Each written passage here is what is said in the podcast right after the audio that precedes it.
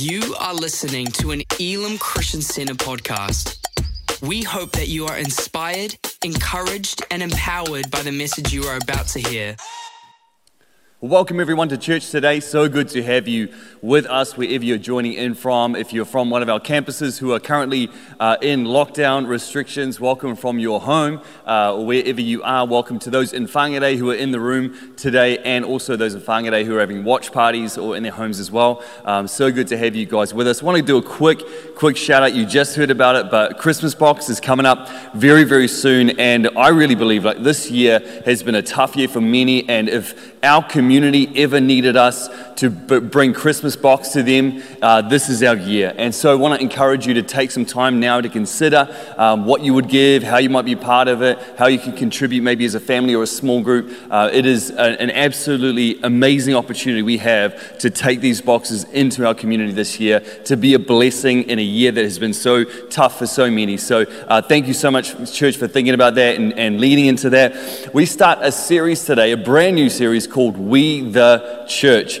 And I want to take the next three weeks just to explore who are we as the church. We've just spent the last four weeks looking at who God is.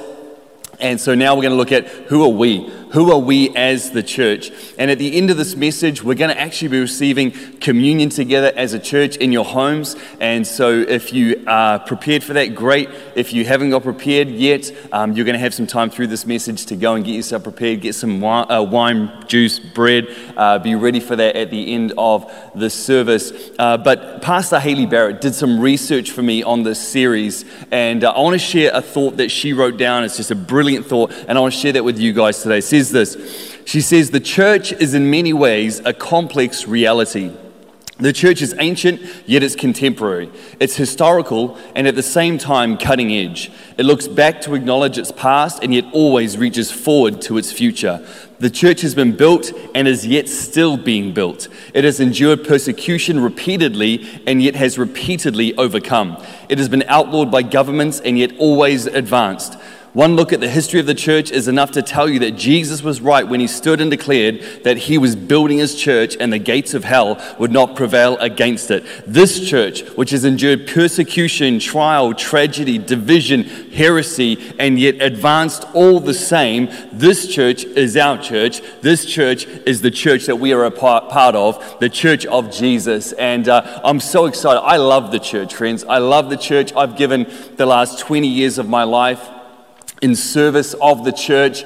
Uh, it is my great joy and my great honor to do so. And I pray for all of us, no matter where we are on this journey, that this series will all bring us back to the heart of who God has called us to be His church. We are the church. And um, I want to encourage you as well. Maybe you're seeking, maybe you're looking, maybe you're searching for hope, maybe you're searching for answers, maybe you are not part of the church, but you've come along to an online platform. I pray that this series, We the Church, helps you to understand more about who we are, what the church is, and what we're all about. I want to take us to 1 Peter chapter 2. We're going to spend the next three weeks in this passage.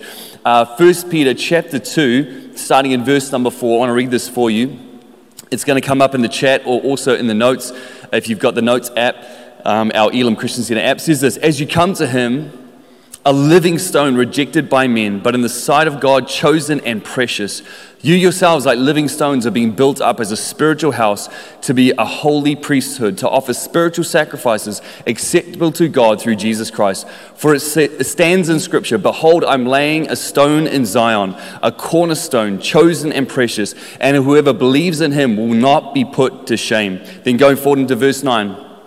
But you are a chosen people, a royal priesthood, a holy nation, God's special possession, that you may declare the praises of, of Him who called you out of darkness into His wonderful light. Once you were not a people, but now you are the people of God. Once you had not received mercy, but now you have received mercy. Over the coming three weeks, I want to unpack this passage uh, and just give us a great overview and really dive into who are we as the church. But before we can I really believe that before we can know who we are, first we must know whose we are as the church.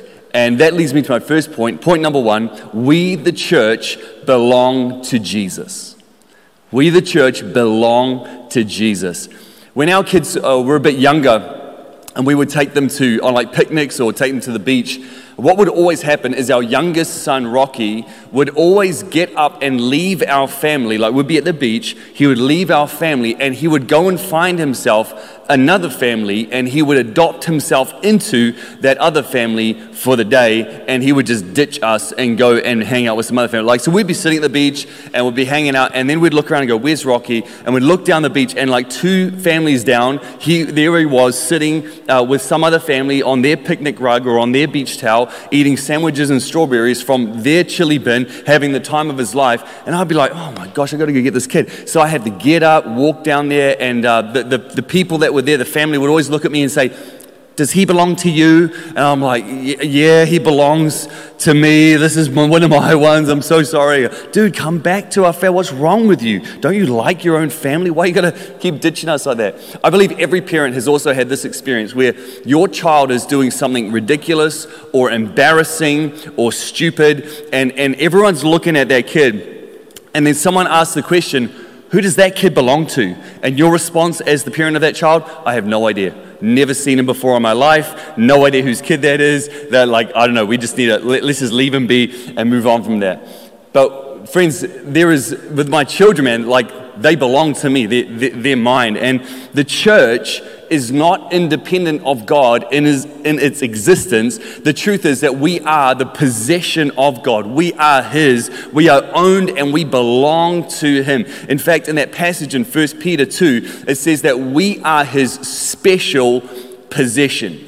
We are God's special possession. Of all the things that God has, all the things that God owns, we are His special possession. We're the one that's most special to Him. You know, recently, Bex and I, we just adopted a rescue dog into our family. Um, most of you would know I absolutely love dogs. I have a deep affection for dogs, and if I could have 10, I'd have 10. Uh, but we recently adopted a rescue dog from up north, and she came down. She's a, a wolfhound, Irish wolfhound cross, which is just a cool ass dog. And um, she came down from up north, and I, and I met them uh, to do the handover of this dog. And the moment, like, we, we'd, we'd like filled out the forms and we were like looking forward to her coming, but the minute she was handed over to me, she belonged to me. Like, this was my dog. Like, the minute she was handed into my position, I'm like, this is my dog this is my dog. She's part. No longer does she not have a family. No longer is she abandoned. No longer is she left out in the cold. No longer is she just in obscurity in some uh, in a foster home. No, no, no. She now belongs to me and my family. She is mine. As soon as that handover took place, she became mine. And friends, in the same way, when you handed your life over to Jesus, there was a change in ownership. There was a change in possession. You now, the, as the church, we the church, we belong to Jesus. You're no longer your own. You no longer belong to this world. There is a change in ownership, and you did not come cheap. You did not come cheap.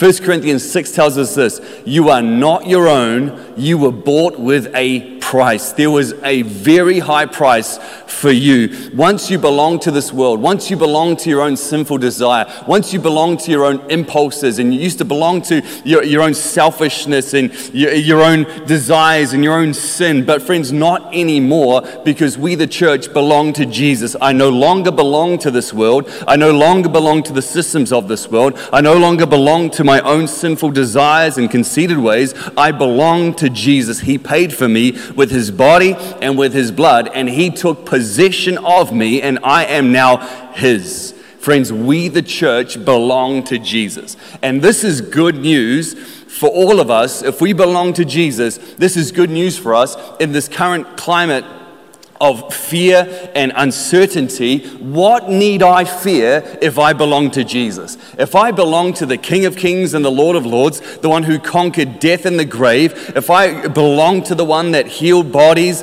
and raised the dead, what need I fear in this life? Sure, right now in this cl- current climate, there's lots of fear, lots of uncertainty, and sure, I might get COVID and I might die, but I belong to Jesus. So I go to be with him. Right? I might get the vaccine, not get the vaccine, I may or may not die, but hey, I belong to Jesus no matter what, I go to be with him. I might live out the rest of my days happy and in good health and serve God to the end of my days, and at the end of my days, I die. And guess what? I belong to Jesus and I go to be with him. I'm in a win win situation. I can't lose.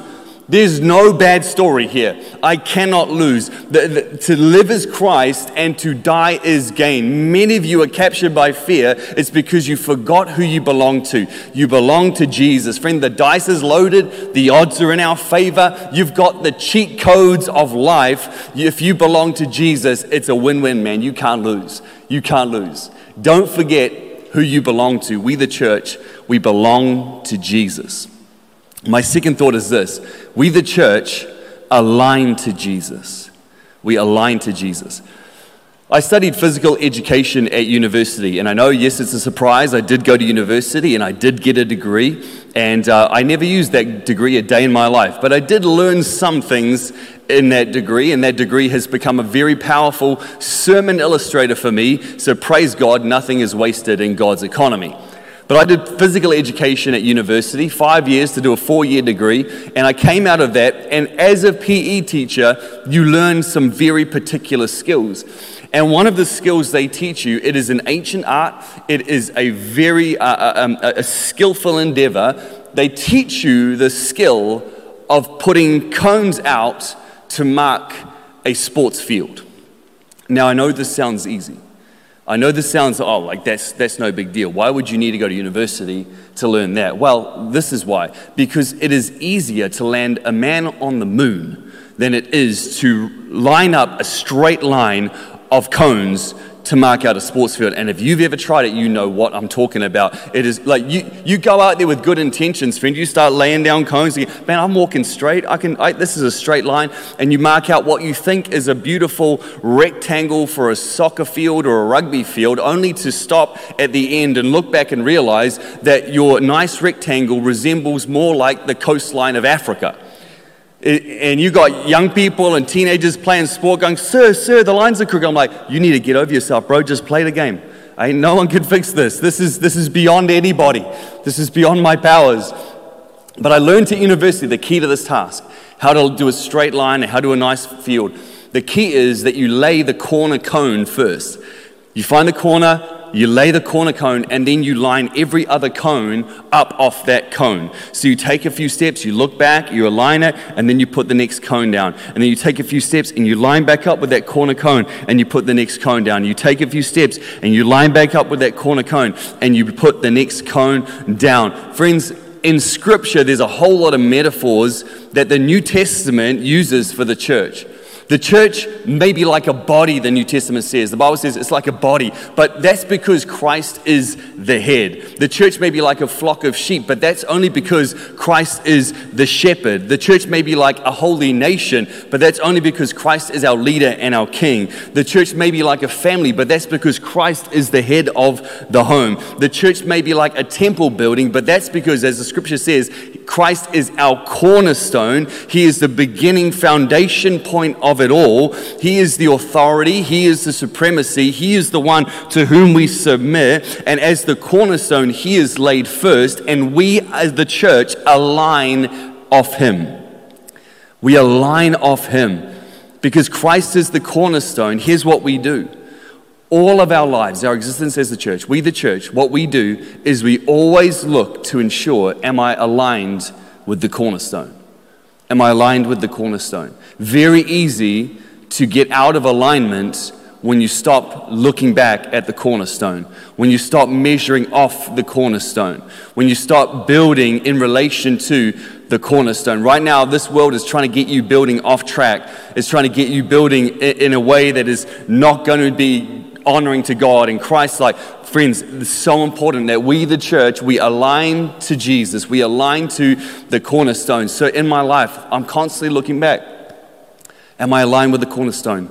Is what I'm doing and how I'm acting and how I'm treating people and the motivation in my heart, am I aligned with the cornerstone or am I building in my own way? Am I building off a different foundation? Right now, I want you to take a moment, even in your own lives, to think about the week that's been, the week you've just had, and think about, man, in my life this week, and in my life going forward next week, am I aligned with the cornerstone? Is my life truly lining up? Or is he just another building that I'm building next to? Or am I building my life off of the cornerstone? In my speech this week, just gone, think about what you said, think about the conversations you had. In my speech, am I aligned to the cornerstone?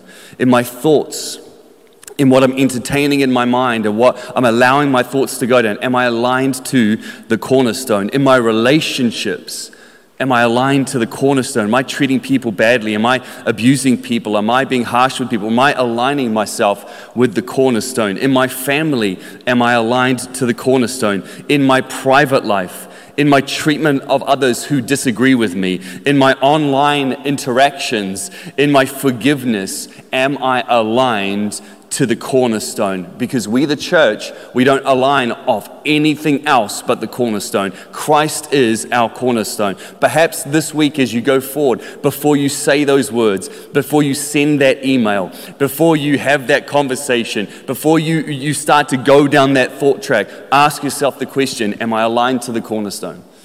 Because we, the church, align to Jesus. My encouragement for us today is this that we would all resubmit our lives to the authority and to the supremacy of Christ in our lives and ask ourselves, man, am I right now in my life, am I aligned to the cornerstone? We, the church, we align to Jesus. My third thought today, friends, is this we, the church, proclaim Jesus. We, the church, proclaim Jesus. I, like most of you who are watching today, if you're not watching from New Zealand, then um, God bless you. So good to have you with us. If you're, if you're watching from outside of Auckland or the far north or somewhere, you, you might be in a different level of restriction or things. But man, like many of you, I've been confined to my house for almost the best part of three months now. And um, I'll be honest, I'll be honest with you, church, I'm starting to get a little grumpy. I'm starting to get a little agitated. Uh, I'm starting to get frustrated. I'm starting to get unmotivated. There are certain days when uh, Steve is not a happy camper, that uh, I, I, I, just need to need Jesus more than ever. And uh, I can only imagine that many of you are experiencing similar symptoms to what I'm going through as well. And if you want to be vulnerable and, and, and do a little reach out for help, you can put your symptoms in the chat. You tell us what you're frustrated about, and, but maybe not. God bless you. Keep those to yourself. Uh, but I've learned to do something when I start to feel that way uh, in the season of lockdowns and restrictions. I've learned to ask this question what do I need? Like, if I'm feeling real grumpy or real frustrated, or if I'm just like getting real over it, like, I just ask, my, ask myself the question see, what do I need? Just the other day, like literally just the other day, I was so grumpy. I, I woke up grumpy. Uh, I was like going through my day. I was just getting increasingly agitated, and um, I could, you know, you can, you know, you're bad. You're getting bad grumpy when you notice it about yourself. Like when someone else says to you, "You're a bit grumpy," you go, "Oh, am I?" But when you start noticing that you're grumpy before anyone else says that you're grumpy, you know you're going somewhere, right? And I just realized I was, and so I just asked myself the question, Steve, what do you need? Man, I, you know what I needed? I needed food. I was hungry. I hadn't eaten that day. I was hungry, angry. Hangry, we call that. Many of you know what I'm talking about. When you get to that hungry point where you're just grumpy at the world, you just hate everybody, and all you need is a cheeseburger. All you need is a piece of pizza. All you need is a sandwich or, or, or whatever else you want to eat. Uh, just eat that food. You'll feel so much better. What I needed was I needed some food and I needed to get out of the house. I just needed fresh air. Need to get out and go for a walk and just enjoy some sunshine. And, uh, you know, there's, there's lots of answers to the question, what do I need right now? You know, sometimes I think maybe selling my children is the answer to the, the, the things I'm going through, but then I, I realize, no, they're a gift from God. But, you know, what do I need is a very powerful question because I came back from eating that food and going for that walk feeling a whole lot better. And when I look at the world right now, when I look at what's going on in the world, and when I look at the symptoms of the world, the disunity, the fear, the worry, the confusion, it leads me to believe, and I'm convinced, that the best thing that we, the church, can do, and the thing that God has ordained us to do, the thing that God has graced us to do, the thing that God has called us to do, is proclaim Jesus. When I look at the symptoms of the world, the remedy to the world's condition is Jesus. And we, the church, have the answer to the question. We, the church, have the remedy to the problem. We, the church, have the great unifier. We, the church, have the great physician. We, the church, have the hope of the world. His name is Jesus, and we are here to preach him and proclaim him. That is our message. Romans 1:16 says this. Paul writes this, I'm not ashamed of the gospel. I'm not ashamed of the gospel because it is the power of God that brings salvation to everyone who believes. The gospel is the power of God to transform lives, to transform hearts, to transform communities and nations. The, the gospel is the power to redeem and restore lives. The gospel is the power to forgive the debt of sin. The gospel is the power to heal the brokenness of the human heart. It is the answer to the human condition. So, church, let's not confuse our message right now because our message, we the church, proclaim Jesus. He is our message. And friends, the answer to a lost and hurting and broken world is the simple gospel of Jesus that we were dead in our sin, that all of us have a debt owed for our sin. We were all lost and broken and dead in our sin, but God, in His grace, sent His own Son Jesus to live a sinless life on earth and die a sinner's death on the cross. And when He died on that cross, He took upon Himself the payment that you and I were due for our sin. He paid the ransom, He paid the debt, He bore upon Himself the sin of the world. He atoned for our sins, and then he conquered death in the grave, and he rose again to new life, and he sits at the right hand of the Father, and he extends to every one of us grace, forgiveness for our wrongs, a brand new life, a brand new start in him. It's called being born again by the Spirit of God. God will get a hold of your life and take the darkness that's in you and bring light to it. He will put a fire on the inside of you. He will renew you from the inside out by the power of His Holy Spirit. You'll begin to live different, think different, see different. You'll be enlightened and awakened to the truth and the reality of an all powerful, all loving, almighty God who desires to know you and have you in relationship with Him. You'll begin to walk into the great purposes of God, that God has a redemptive redemptive purpose for your life. You're not an accident or a mistake. There is purpose to your life, friend. God has a redemptive plan to outwork, to restore in you and lead you back to your original design to serve Him and know Him and love Him and make a difference in this world. Friends, you're no longer a captive to sin, but you are free free in Jesus. And that's some good news today. I hope there's some amens going on in the chat today. That's our message. That's the message the world needs right now. That's, the, that's what's entrusted into the hands of the church. We, the church, proclaim Jesus, the freedom that comes in Him. And there's a lot of talk right now in our nation about standing up for freedom. So here I go. Friend, if you are a captive to sin, there is freedom in Jesus to break every chain and the power of, of sin and death off of your life.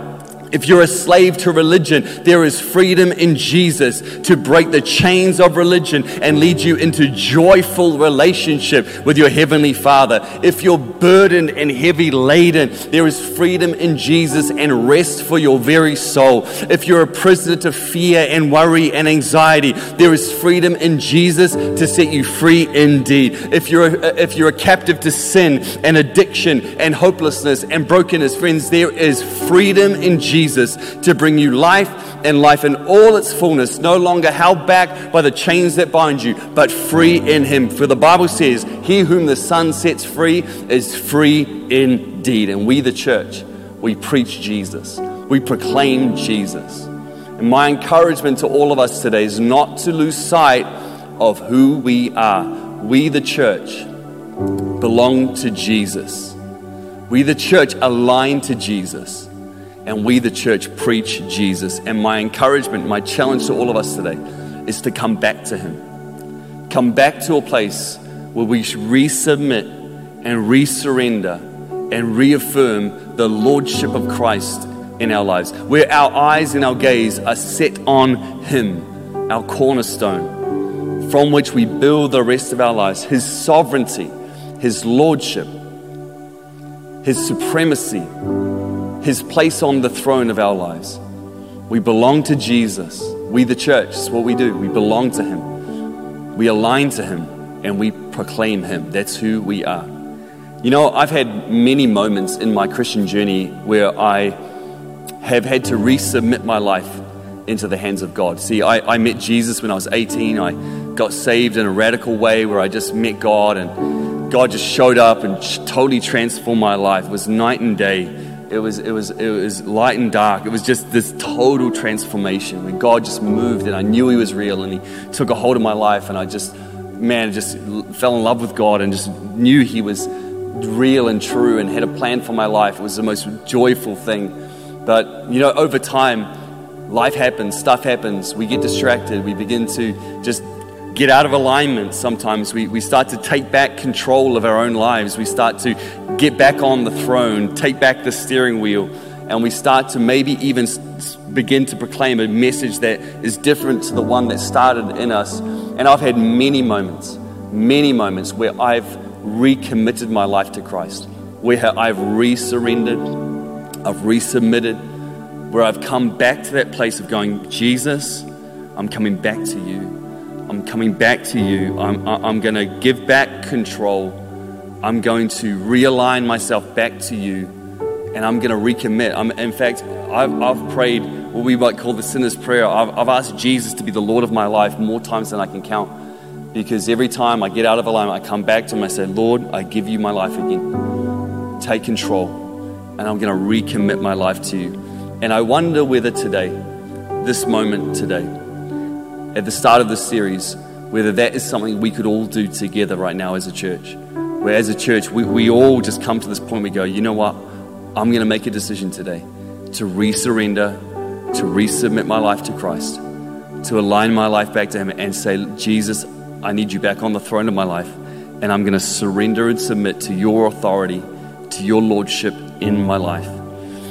We're going to take communion together in a moment, and I wonder if we could use this moment of communion to do that recommitment act. See, there's this beautiful tradition that we have as the church called communion, where before Jesus was crucified, he took bread and he broke it, and he said to his disciples, This is my body broken for you. Do this, take this in remembrance of me. Then he took a cup of wine. He said, This is my blood poured out for you.